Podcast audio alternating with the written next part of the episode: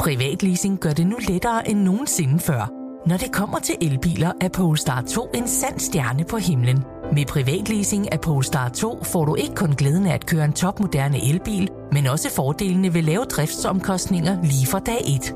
Du slipper for bekymringer om vedligeholdelse og service, for alt er inkluderet i den faste månedlige pris. Oplev friheden ved privatleasing af en Polestar 2. Besøg polestar.com.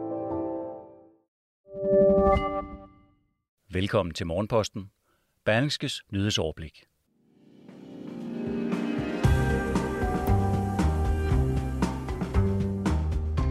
Den nye coronavariant omikron kan være opstået i dyr. Flere EU-lande forhindrer i stigende grad migranter i at søge asyl ved at skubbe dem tilbage over grænsen. Og så sender trængte sygehuse rekordmange patienter på privathospital. Således overskrifterne her fra Morgenposten på en fredag. Det er den 3. december. Godmorgen. Jeg hedder Mette Melgaard.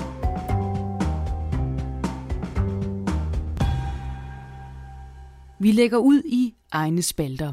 Den nye coronavariant, omikron, kan være opstået i dyr, og det kan for eksempel være mink.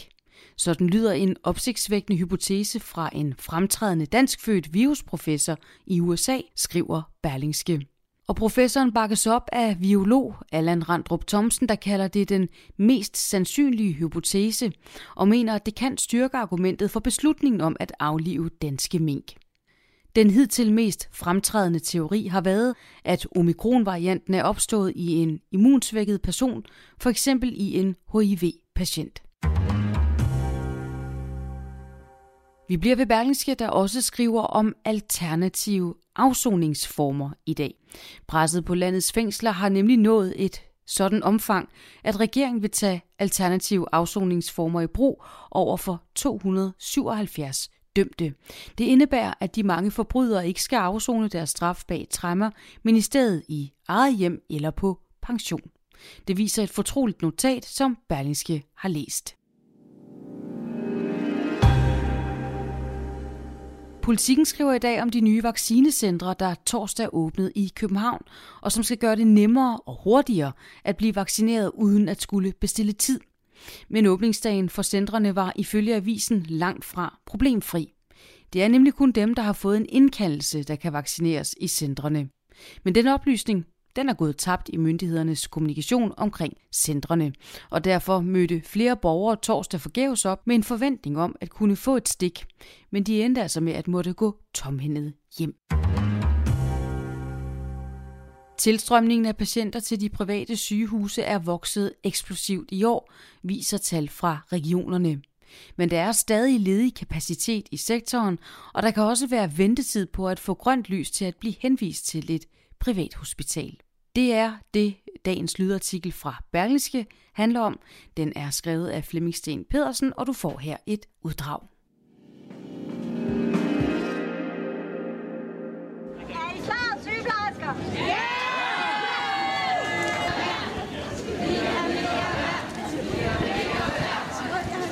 Coronakrisen og den massive mangel på medarbejdere på de trængte offentlige sygehuse fører nu til, at tusindvis af syge i stedet vælger at blive behandlet på privathospitaler, der i øjeblikket oplever en rekordstor tilstrømning af patienter.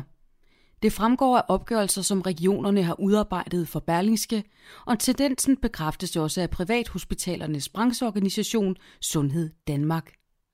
Rigtig mange patienter vælger at blive behandlet på et privat hospital i denne tid, hvor der er hårdt pres på ressourcerne på de offentlige sygehuse, siger branchedirektør Mette Nord. På nogle områder er der dog også problemer med at få udnyttet kapaciteten i den private sektor fuldt ud, og patienter kan opleve, at det kan være svært at få grønt lys fra det offentlige system til at blive behandlet på privathospitalerne, oplyser hun. Ifølge en opgørelse fra danske regioner er der på landsplan i årets første ni måneder i år henvist 117.647 patienter til privathospitaler mod 86.434 i 2020 og 99.389 i 2019 i den samme periode, oplyser danske regioner. Det er behandlings- og udredningsgarantien, der giver patienter ret til at blive undersøgt og behandlet på privathospitaler på det offentliges regning, når ventetiderne på de offentlige sygehuse overstiger 30 dage. Samtidig har regionerne indgået udbudsaftaler, som åbner for at sende patienter på privathospitaler på en række områder. I landets største region, Region Hovedstaden, er der i år frem til og med oktober blevet omvisiteret knap 66.000 patienter til privathospitaler til et bredt spektrum af behandlinger og undersøgelser. Det gælder blandt andet MR-scanninger, knæ, hofte- og rygoperation, samt indgreb mod grå stær, bihuleoperationer, behandling af søvnapnø og andre ikke livstruende lidelser. Det er væsentligt flere end hele sidste år, hvor tallet for 12 måneder var på knap 55.000. 2021-tallene er også væsentligt højere end i 2019, året før corona, hvor Region Hovedstaden henviste knap 62.000 patienter til behandlinger på privathospitalerne. Særligt høje har antallet af henvisninger været i løbet af efteråret i år, hvor presset på de offentlige hospitaler for alvor begyndte at blive stort, og det var i kølvandet på sygeplejerskekonflikten, hvor mange sygeplejersker har afvist at tage ekstra arbejde for at reducere ventelisterne. Artiklen, som er skrevet af Flemming Sten Pedersen, finder du som altid i sin fulde længde på berlingske.dk. Flere EU-lande forhindrer i stigende grad migranter i at søge asyl ved at skubbe dem tilbage over grænsen, det skriver politikken. Det drejer sig blandt andet om Polen, der har erklæret nødretstilstande i grænseregionen og samtidig vedtaget en lov, der tillader, at grænsevagterne sender migranter tilbage over grænsen, uden at give dem mulighed for at søge asyl. Den praksis er efter alt at dømme i strid med internationale regler, vurderer en ekspert i menneskerettigheder. I alt har mere end 40.000 mennesker været udsat for de såkaldte pushbacks siden 2019.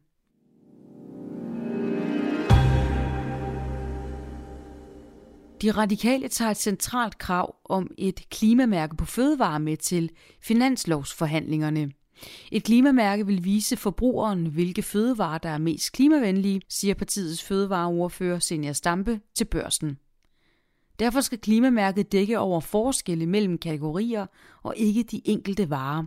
Det vil betyde, at forbrugeren kan vurdere forskellen på for eksempel kyllingekød, røde bøffer og plantebaseret kød. Men at en rød bøf ikke markeres klimavenlig, fordi dens aftryk er lidt mindre end en anden, fortæller Senior Stampe.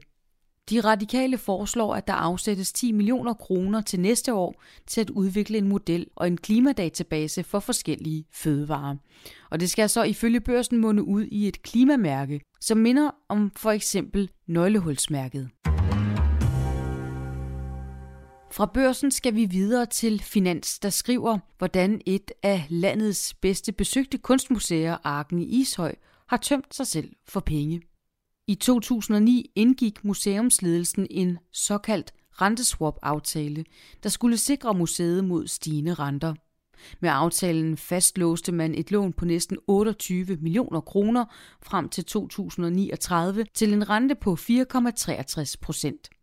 I mellemtiden er renten stort set kun faldet, og det har betydet store ekstraudgifter til arken, der derfor sidste år ifølge Finans valgte at indfri aftalen og dermed tage et tab på næsten 11 millioner kroner. Det betyder et underskud på godt 10 millioner kroner i årsregnskabet, og som konsekvens af en negativ egenkapital på 1,1 millioner kroner. Arken indgik i sin tid aftalen, fordi ledelsen forventede, at renten ville stige, og den beslutning har de nu fortrudt. Jeg er da enormt ærgerlig over, at den beslutning blev truffet i 2009, og det har været meget kedeligt hvert eneste år, når der er blevet lavet årsregnskab at se på, at der stod sådan en post, siger direktør Christian Geter til Finans. Nu starter den store talentjagt i dansk erhvervsliv. Fra i dag kan du og din virksomhed nemlig nominere en medarbejder, kollega eller samarbejdspartner til Berlingskes traditionsrige Talent 100-liste. Og det er 18. gang, at den her liste bliver lavet, og i år bliver fejringen større og bedre end nogensinde. Blandt tidligere prominente navne på listen finder man Bjarke Engels, Tommy Alers og Susanne Mørk Kok. Så kender du en, der skal være med på den her liste til næste år, så kan du nominere vedkommende på Berlingskes hjemmeside.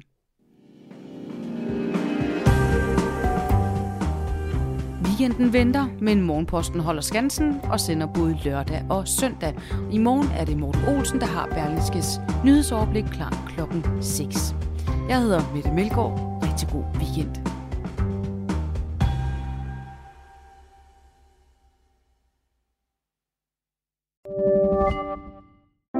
Privatleasing gør det nu lettere end nogensinde før.